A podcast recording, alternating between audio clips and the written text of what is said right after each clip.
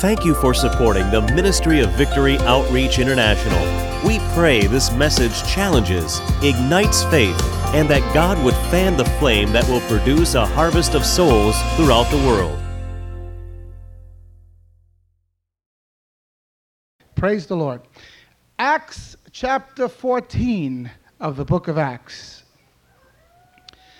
And I'm going to ask you to give me your undivided attention. We don't mind traveling preachers around here, but we don't like traveling congregations. And you better keep the babies quiet. And you better. Let's be still for the next half hour. I want you to be still, and so that no one be distracted from hearing the word of God. Every head bowed, every eye closed. Lord Jesus, this morning we thank you for the beautiful spirit of your, your presence that we're able to feel in this place this morning.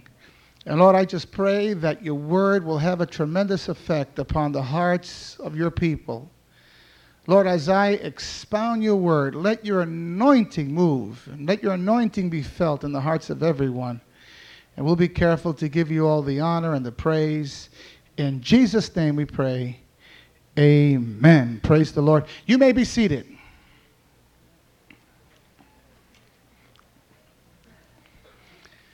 Now, in chapter 14, the last time that we were together, we started out in chapter 14 and we covered just a number of scriptures and also a number of the points that we find here in chapter 14.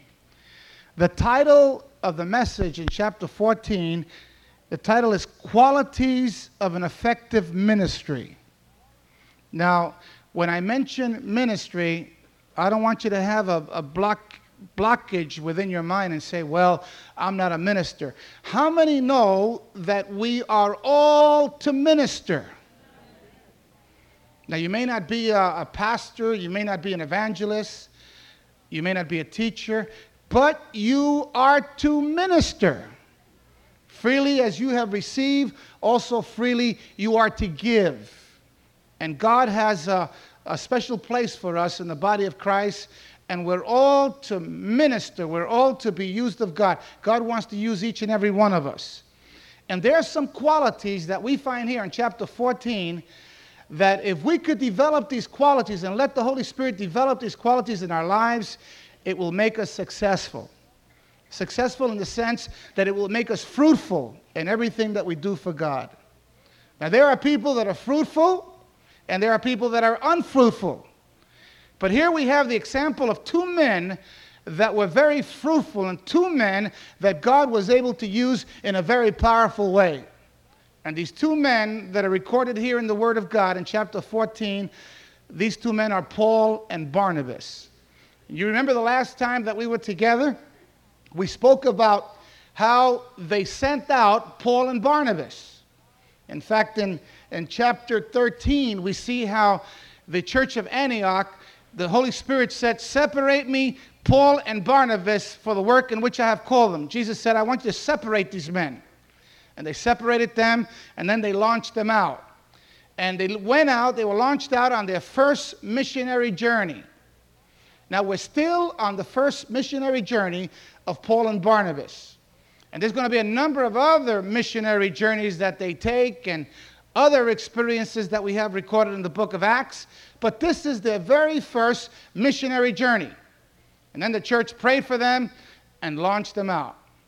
And then they went from city to city, and here we have them on their missionary journey, and they have they're moving from uh, they're actually from Iconium, and and they're and they're moving on into other cities as well.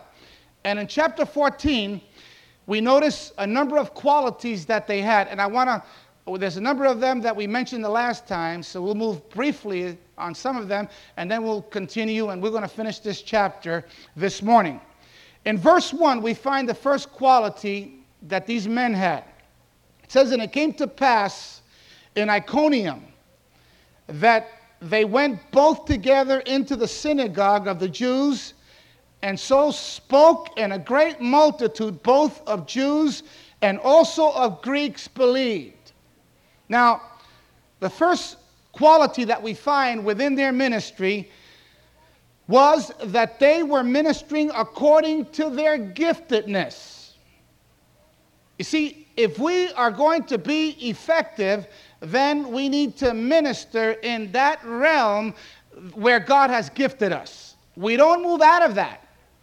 If we're going to be effective, whatever anointing God has placed upon our lives, we need to move according to the anointing that He has anointed us with. And this is what we find Barnabas and Paul doing that they Paul was a tremendous preacher. And when Paul spoke and he preached, there were results. See, whenever we move in the anointing that God has given and placed upon our lives, then there are results. Our ministry becomes fruitful. But whenever we, we move out of the anointing and out of the giftedness that God has gifted us with, then we don't see the results that we desire to see. But here in verse 1, we find that he spoke. And it says a great multitude, both of Jews, not only a few people, but it tells us a great multitude, both of Jews and also of Greeks, believed. And everywhere that Paul went, he would first go into the synagogue. And the reason why was because it was uh, more, it would be what you would call speedy, fast evangelism. Paul's background was he was part of the, he was a Pharisee. And because of his credentials as a Pharisee and because his background as a Jew, he would go into the Jewish synagogue. He was very familiar with the Jewish synagogues and then they would notice, they would know that who he was and know of his background, and they would invite him to speak. So he had an audience. Instead of just going in and not having an audience in that city, he would go into the synagogue and he had a ready made audience. And then they gave him the opportunity to minister, and he would minister and preach the word of God. And every time he ministered, because he was ministering in his giftedness, there were results and people got saved. So, the first thing that we have to understand is that if you are going to be effective in the kingdom of God, if you want to be fruitful, then you need to move according to that gift that God has gifted you with. Don't move out of your giftedness. And the problem that we have sometimes is that we want to be something that God has not ordained for us to be. And there's a whole lot of fr- frustration many times because we want to be something, because we aspire to be something that we really are not equipped for and don't have the giftedness for. And eventually, instead of being fruitful, you will be unfruitful, your ministry will be unfruitful, and there's a whole lot of frustration. And I've mentioned this before how sometimes people want to preach and they want to be a preacher and they're not called to preach, and if they are not called to preach, they don't have any business preaching. Some people want to be a teacher, they're not called to teach, and they, they determine that they want to teach because they have an aspiration that they want to teach. And if they don't have the giftedness to teach, then they shouldn't be teaching. You see? So we need to move. Hear me now. We need to move in our area of the anointing. I was just talking to Paul Crouch. In fact, we were together just uh, Friday night. In fact, Friday. Friday, we, we were together and all I hear him talk, and eh, all he talks about is TV stations, TV stations, TV stations. So he's telling me about, I put this TV station over there, and I'm putting another one over here, and I'm going with this one over there, and I got the one over there, and I got the one over there. Then after he finishes, I say, Well, I'm putting a, a satellite church over here, and I'm putting another church over here, and I'm putting a rehab home over there, and I'm putting a. And he looked at me and he says, Hey, man, our ministry is somewhat alike, isn't it? And I said, it sure is. You're putting the TV stations, and we're putting, we're putting in churches, and we're putting in rehabs, and we're putting in bases of operation, not only over the, around the nation, but also over the world. Now, I can't get into his area. He's anointed in that particular area of ministry. Now, if he tries to get into my area of ministry, then he's going to have problems. See what I'm talking about? I can't get into his area and he can't get into my area. And if he wants to get into my area, then he begins to have problems. So I try to get real full guns into that area, and God hasn't called me to be in that area of ministry, and He hasn't anointed me and gifted me in that particular area, then I will have problems. We need to minister according to the anointing, just like that song that God has anointed us with, according to the giftedness. And this is what we find Paul and Barnabas doing. That's the first quality that they had. They ministered according to the giftedness that they had, the gifts that God has bestowed upon them. Now, they had a number of gifts. Not only did they preach, they also were teachers. They also had even the gift of administration because they even had to organize the churches. And I'm not giving you the whole list of gifts that they had, but they were functioning in all of the gifts that they had received from God to be able to accomplish their tasks. You see? So the first thing is we need to minister. We, whatever you're going to do for God, we need to get involved in that giftedness and that anointing that God has placed upon our lives. Don't take it, that talent, and bury it. But take it and use it for the glory of God. Begin to develop it. So discover what area God has gifted you with and begin to use it for the glory of God. Secondly, we also find that not only did they move according to their giftedness, but also another quality that they had, they also had boldness. They were not easily intimidated. See, comes a time where God wants to separate the men from the boys. You know what I'm talking about? He wants you to have that boldness in the spirit that only God is able to give you. Notice what it says over here in verse 3. Because it says in verse 2 but the unbelieving Jews stirred up Gentiles always, even though uh, there were results and positive results. But look in verse 2, all of a sudden. But the unbelieving Jews, see, the Jews were, there was a group of Jews that were jealous, and they stirred up the Gentiles and made their minds evil and affected against the brethren. And then it says, A long time therefore abode they speaking what? Say it with me, speaking what? Say it louder. Boldly. In who? Speaking boldly in the Lord. In other words, it wasn't their boldness, but it was the Lord that gave them that boldness. See? So we need to have the boldness of the Spirit upon our lives. If we're going to do anything for God, we cannot afford to be intimidated. The enemy is going to try to intimidate you. Now, maybe you've had some bad experiences in the past, or uh, maybe you have failed before, or whatever your experience was before. Listen, don't dwell upon that. God wants to take you forward, and God wants to move you on to greater things in the Spirit. And over here, these men were bold. And, and you know, that's what it actually takes. Whenever you're in a situation where you need that boldness, God is able to give you that boldness whenever you need it. See, in preaching, you need to have that boldness. Especially if you're going to be a missionary and you're going to go to these different places, there's always going to be, in every country you go, in every city you go, there's always going to be the devil waiting for you to try to discourage you, to try to intimidate you. I told you the story, and I'm not going to labor it, but I told you the story about Raul when he went to Amsterdam, right? This big preacher, big preacher, well known preacher, what did he do to him?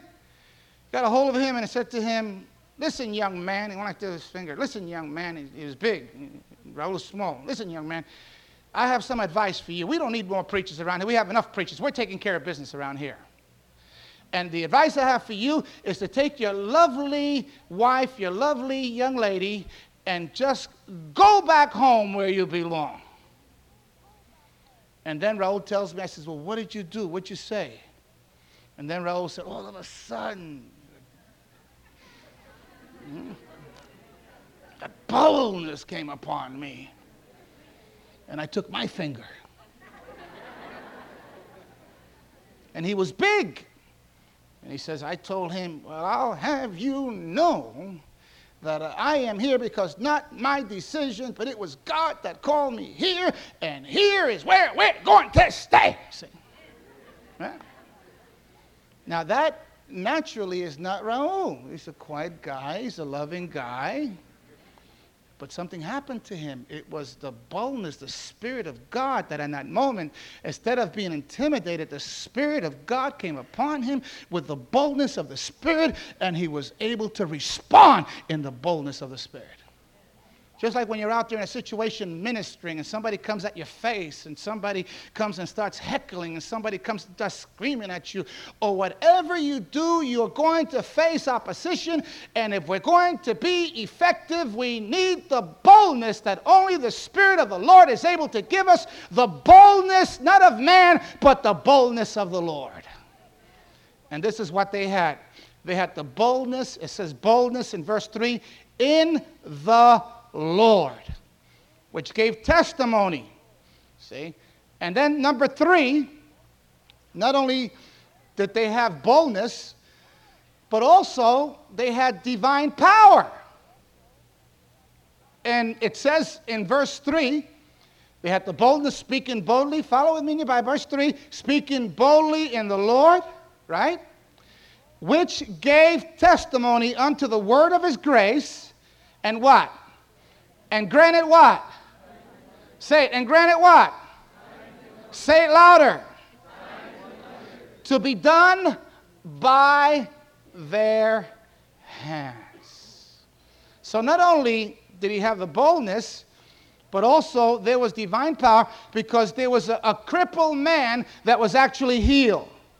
In verse 8, it talks about. And there was a certain man at Lystra, and it says uh, that he was crippled, and, and, and, all of a sudden he, he, was, he, he was totally healed. He had never walked before. So they had the power, not only the boldness, but they also had divine power to do the impossible and to bring forth healing. They were moving in the power of God, and because of that, God was able to honor the word with signs and wonders and miracles that actually took place. And you know something? God doesn't want us to live in the, if you're living in the natural, then that's not where God wants you to live. God does as never intended for the Christian to live in the realm of the natural. It should be that every morning when you get up, that's why it was so good that Kathryn Kuhlman, she used to have that slogan. What was it again? Expect what? Expect a miracle. In the morning when you get up, you should be able to say, Today I'm expecting a miracle. See? That miracle should not be something foreign to you but that you should be experiencing miracles taking place within your life because God has not called us to live an ordinary life or just a, a natural life, but God has called us to live the uh, superordinary life. You see, we're not to live a life that, uh, that's ordinary, but a, uh, a. In other words, we're, we're to live a life that only could be explained in terms of God.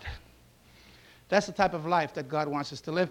And that's the life that they lived. If even in coming to church on Sunday morning, do you come to church and say, I, I, need, I need to be met and I need to hear word from God? I'm expecting a miracle. When we come to church, we need to come expecting that the, the lame are going are to be healed and, and the unsaved are going to be saved and, and those that need deliverance are going to be delivered and that God is alive and well today and God is real and God is faithful to his promises and faithful to his word. And when you have that mentality, you don't fall asleep in church. Because if you fall asleep, you may miss something. You're able to come expecting a miracle. They had divine power. They were able to see signs and wonders that actually followed their ministry, and God gave them credibility and also confirmed their ministry through signs and wonders. And then also, number four, if God is going to use us that way, what do we need? Number four, they also had humility. They were humble. Now, there's always that tendency to get proud. You know that? That happens to all of us. There's always that tendency, especially when God begins to use you. And you can tell somebody to get proud. They get real, real, real, real arrogant. You know, real arrogant and proud, and they walk out with their heads up like that. Watch out. Whenever you get proud, you're headed for a fall. Right? You're headed for a fall. I mean, if anybody knows how to humble people, God knows how to humble people. See? We can't get proud. there's no room to get proud when we recognize that everything that we have, we have received from the hand of God. Everything we have, we have received from the hand of God. When we recognize that, there's no room to be proud. There's no room for that, but there's a sincere humility. And this is what they had. You see, so great was their ministry, it was so powerful that the people were so astonished at the miracle that took place that they wanted to place them as gods. You see, he was dealing with, uh, with uh, uh, people that were involved in idolatry. And, and, because of the tremendous miracle, they wanted to place them as, they wanted to recognize Paul and Barnabas as a deity and begin to worship them as a deity. And we see this in verse 11 to 15. Listen to what it says. It says uh, right after the miracle, it talks about the miracle in verse 9. The same heard Paul speak, who sat for beholding, perceiving that he had faith to be healed, said with a loud voice, Stand upright on thy feet. And he leaped and walked. The miracle took place, right? And then in verse 11, it says, And when the people saw what Paul had done, what did they do? They lifted up their voices, saying in the speech of Lycaonia, The gods are come down to us in the likeness of men. Now, you tell me, uh, you know, it, it, could be somebody proud and with an ego say, well, I'm someone like a God, you know. I'm a little God. See? Hmm? Or the little God in me, you know. No, don't give me all the worship, but give me some of it. Don't give me all the praise, but give me some of it. But what did they do? And they called Barnabas Jupiter and Paul Mercurius because he was the chief speaker. And then the priests of Jupiter, which was before, before their city, besought, brought oxen and garlands. Now, oxen, you know what it is. Garlands are those things that you put around the neck. Brought oxen and garlands unto the gates and would have done sacrifice with the people.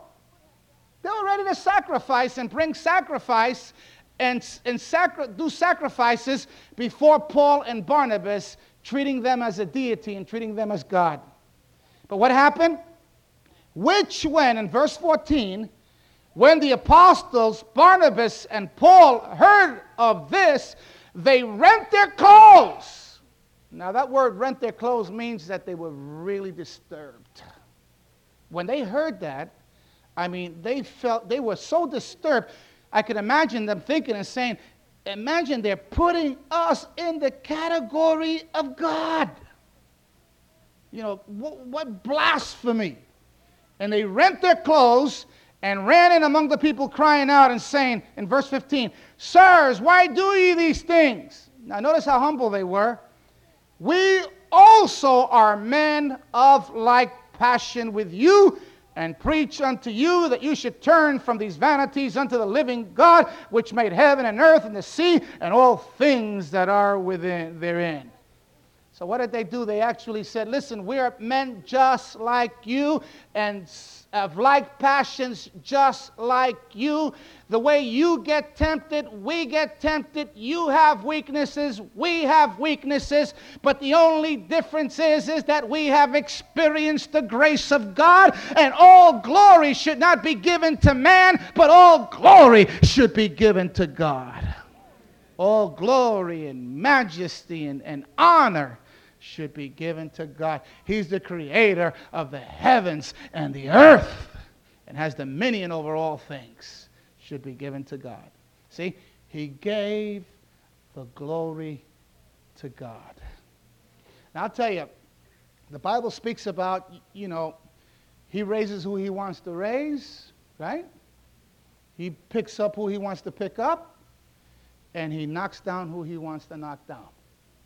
I'll give you an example of this. Uh, uh, uh, uh, you know, an example, timely example. Mandela. He was in jail. Who would ever think that this would happen like this? He was in jail all those years. You don't think God's behind that? She sure is somehow. All of a sudden, they let him out of jail, let him out of prison, and look at him now. I mean, he, he was just not too long ago, he was in prison, a prisoner. I mean, he was put away for many years. And all of a sudden now, he's the spokesman all over, and everywhere he goes, there are multitudes of people that come and want to hear what he has to say. I, I don't know if you saw him at Ted Koppel, the Ted Koppel program that they had, the news program. Uh, he was there, and they were interviewing him, and I noticed who was behind him. Jesse Jackson was over there sitting in the background. And as Mandela was speaking, they were asking Mandela questions. I could just, I said to myself, oh, Jesse is ready to explode. He wants to say something. Please give me part of that lamplight over here. I got something to say, you know. But it wasn't Jesse who was on the lamplight, it was Mandela who was the one that was in the lamplight, you see. And, and, and the very same way, God raises who he wants to raise and he, he brings down who he wants to bring out. But, but God always raises the humble. God always honors the humble. And what does he do with the pride? The proud ones? Brings down the proud. See? He hates people that are proud. He hates uh, that arrogant spirit because it's not like God. God gives grace to the humble.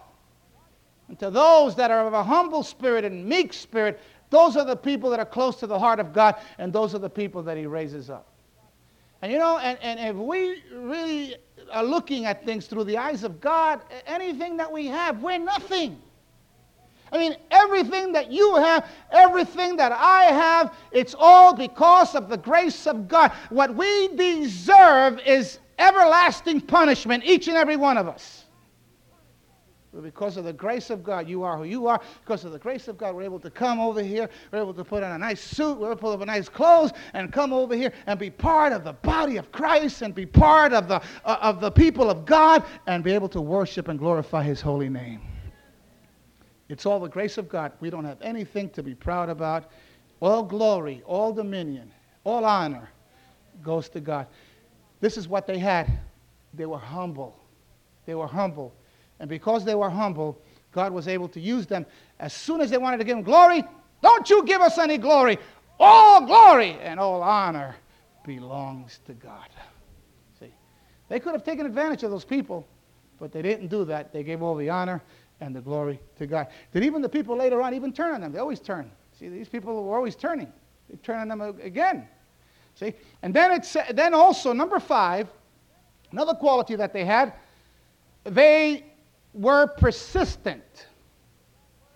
Now, if you're going to do anything for God, if you're going to be a Christian that's going to be an overcoming Christian, then you need to be persistent.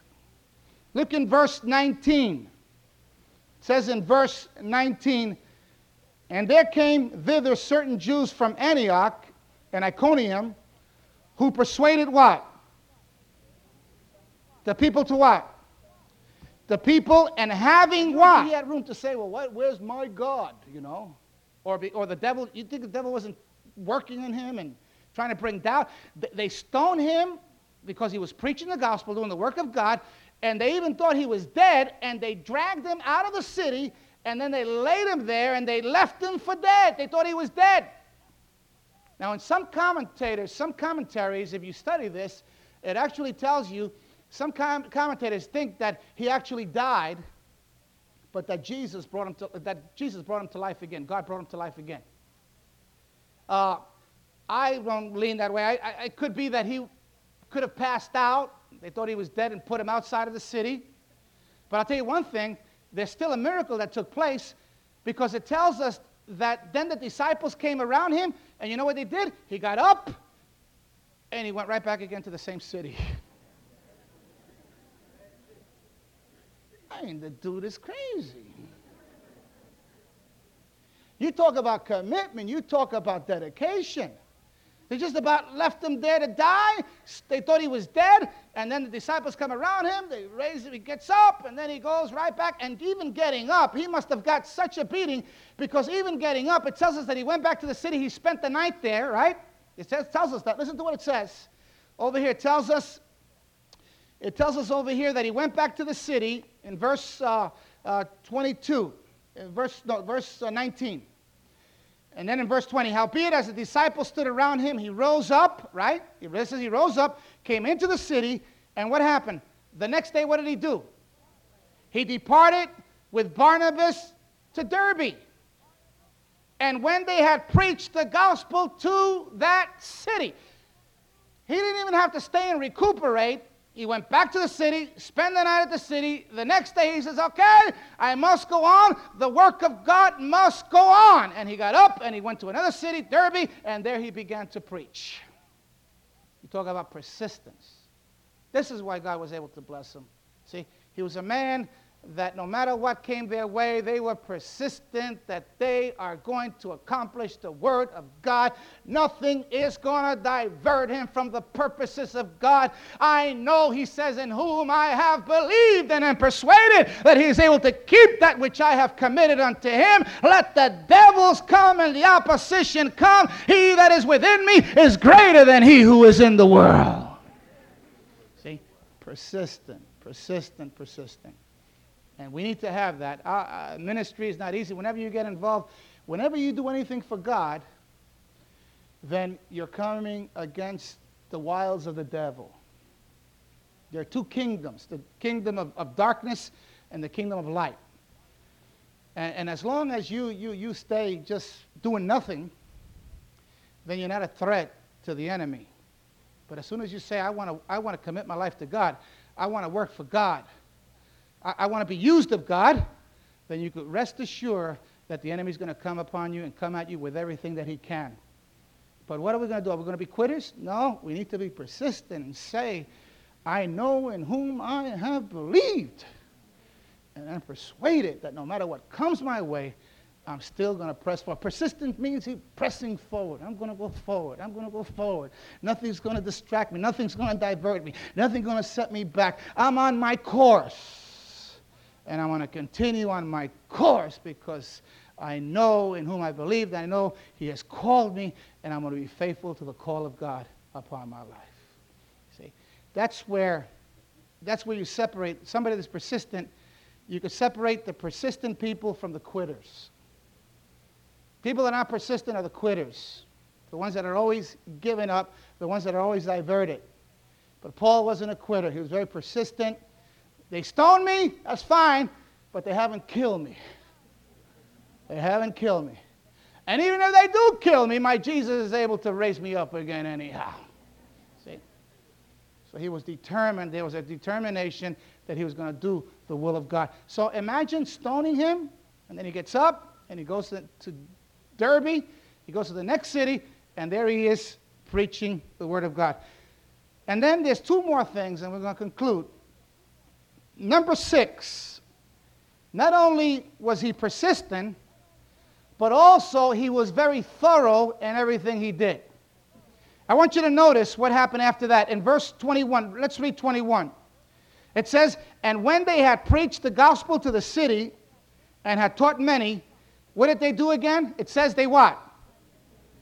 They what? They returned again to where?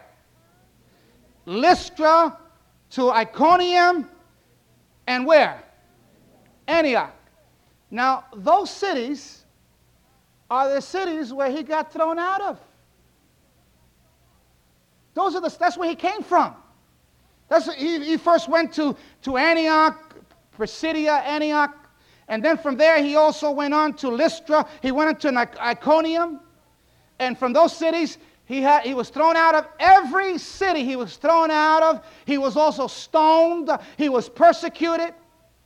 And here he finishes his missionary journey. And instead of saying, Well, I'm going to go home, it's time to go home, he says, No, no, we're not going to go home yet. He says, I want to go back. Let's go back. Let's make our rounds again. And let's go follow up on all those people that came to Christ. Let's follow up on those converts that gave their lives to Christ. And let's follow up and see how they're doing. And let's go back and see and be a, an encouragement to them. So you find that Paul and Barnabas were very complete in everything that they did. They also followed up on the work that, they, that had been done. They just didn't keep on going on their way, but they went back to to reinforce and to encourage the converts that actually got saved. And I tell you, that takes courage. They could have went another way and gone back home, but instead they said, even though there's danger, we want to be thorough. We want to be thorough in everything that we do.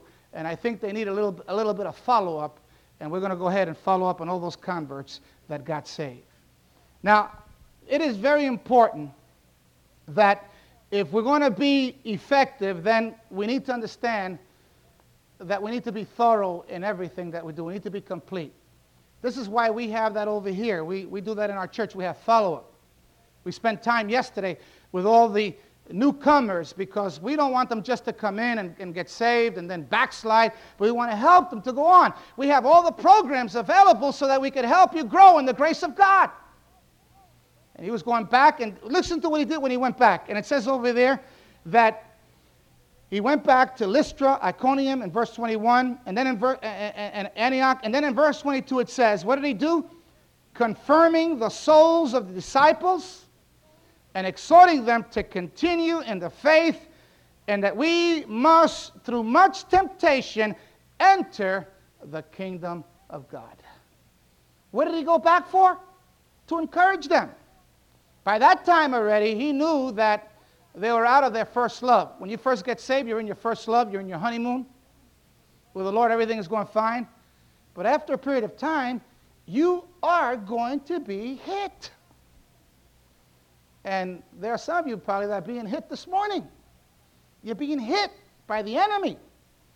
And Paul goes back and he's encouraging them confirming them again and giving them the word of God and telling them, telling them, you're going to go through much uh, tribulation to make it into the kingdom of God. To get into the kingdom of God, you must go through suffering. It is part of your Christian experience. You make it into the kingdom of God through much tribulation, through much suffering, but he said it is worth it.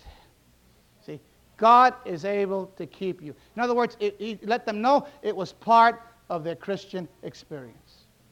Now, it would be wrong, and some people do that. We always emphasize sometimes to a new convert or somebody who's going to get saved oh, the joy and the happiness, and there's goosebumps. And it's so beautiful. Oh, it's so beautiful, so beautiful, so beautiful. Well, it's true that it's beautiful. It's beautiful, and you, you may get those goosebumps, and you feel good, and it's a good feeling. But I want you to know that the devil's going to come against you. You will, not maybe, the Bible says, you will have tribulation. Jesus said, but be of good cheer, he said, I have overcome the world. See, he preached, Paul preached reality. He said, that through much tribulation they will enter the kingdom of God. If you are going to enter the kingdom of God, you will have to go through tribulation. Even the Bible speaks about think it not strange when you go through uh, various trials and tribulation like it's something strange. It is not strange, it is part of our Christian experience but He is able to keep us from falling, and He is able to keep us. That's the assurance, that's the promise that we have. So when you're going through it, He even said there's no temptation taken you but such as is common to man. But God is what? But God is faithful, who will not suffer you to be tempted above that ye are able, and with temptation make a way of escape so that ye may be able to bear it. That means that whatever you're going through this morning, whatever temptation, whatever tribulation, is because God says you're able to handle it. He says, My grace is sufficient for you.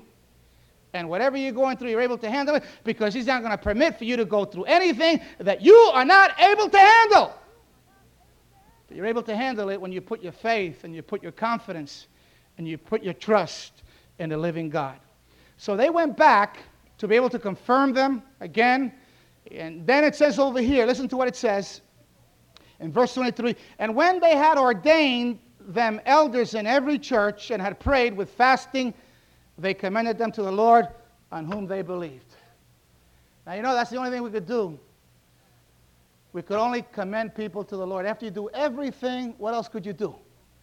What he did, he went back and he ordained elders. So he organized the churches. He went back and he says, I need to organize the churches. And he ordained elders in every, in every city, in every church. And then, he, after he did everything that he could do, he says, Well, Lord, they're yours. And he commended them to the Lord. And then he went on his way. And you know that's the only thing we could do? In other words, I can't bring you with me into the kingdom of heaven. You can't bring your son. You can't bring your daughter. You can't bring your friend. You can't bring your husband. You can't bring your wife. The only thing you can do is be a blessing and give them the word of God. You can't even get people saved yourself. You can't save anybody. You know, when it's something that is divine, you can't do it. It has to be God that's going to do it. The, but the only thing you could do is what Paul did. After he did all that he could do, then he took them and he commended them to the Lord. He said, Lord, I did everything I could do. I gave him the word. I, I, I, I, went back and I followed up on them, and, and I went back and I gave him some more of the word, and I told him the reality of what the Christian life is all about. And he says, And now, Lord, here I place them in your hands. And you are the one that is able to keep them. And then he went on his way. And that's the only thing we could do here. That's the only thing I could do this morning. This morning I could just give you the word of God. And then when you go out, who takes over? Mean, God is still with you all the time, but after giving you the word of God, that when you go out, you're never alone because He is with you. And He is the one that is able to keep you from falling, so that He commended them uh, to the Lord. And then finally, and we finish with this, it says over here in verse 26. And then it says, and then and then it says over here, let's look at let's look at verse 24 again. It says, And after they had passed through Pisidia, they came to Pamphylia and when they had preached the word in Perga, they went down to Attalia and then sailed to Antioch, from which they had been recommended to the grace of God for the work which they fulfill. Now, you know how beautiful? They came back home to the mother church. After they did everything, they came back home to the mother church. But I like that word at the end. It says, it says over here, for the work which what? Read it with me. For the work what? Which they what? You notice? They did their job. Now they were gone over a year, possibly a year and a half, maybe two years. And they had a task. They went on a missionary journey, but they completed what they set out to do. They were not quitters. They had a task and they completed their task. And they came back with a report saying, we fulfilled everything that we set out to do. We have completed. The task is finished. You find that throughout Paul's life. That's what you find. He says, he talks about running a race. And he says, I want to make it to that finish goal. He says, I don't want to drop out. Uh, there are many that drop out of the race, but I want to make it to that finish goal. And over here, you see the attitude that he had. He was able to complete and fulfill that for which God had called him. He did his job. He did his job. And then it says in verse 27 and they, when they were come, had gathered the church together, they rehearsed all that God had done with them. And now he opened the doors of faith unto the Gentiles. And there they abode a long time with the disciples, and they had a party. It was spiritually party time. But you notice the connection that they had with the mother church? You know, they were not independent. God has never called you to be independent. There are some people in the church sometimes that start ministering in an in independent way. And they don't like to come under authority. They don't like to come under the chain of command. That's not biblical. Here, even though they were greatly used of God, they still came back to the mother church and reported everything that God had done. And then everybody was able to get together and they had a beautiful rejoicing time in the Lord for the great and mighty things that God had done. See? So not only did they follow up, but they returned home to the mother church with a praise report, and they all gave God the glory. These are the qualities that we need to have if we're going to be effective in anything we do for God.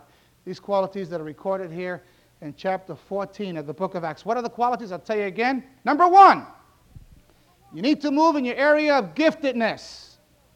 Number two, You need to have that boldness. Number three, you need divine power. Number four, you need to be humble. Number five, they were persistent. Number six, you need to be thorough. And number seven, you need to give God all the praise and all the glory. We pray that this message has encouraged you to grow in your walk with God. To hear more messages, visit www.visionintlstore.com. Thank you for listening. God bless you.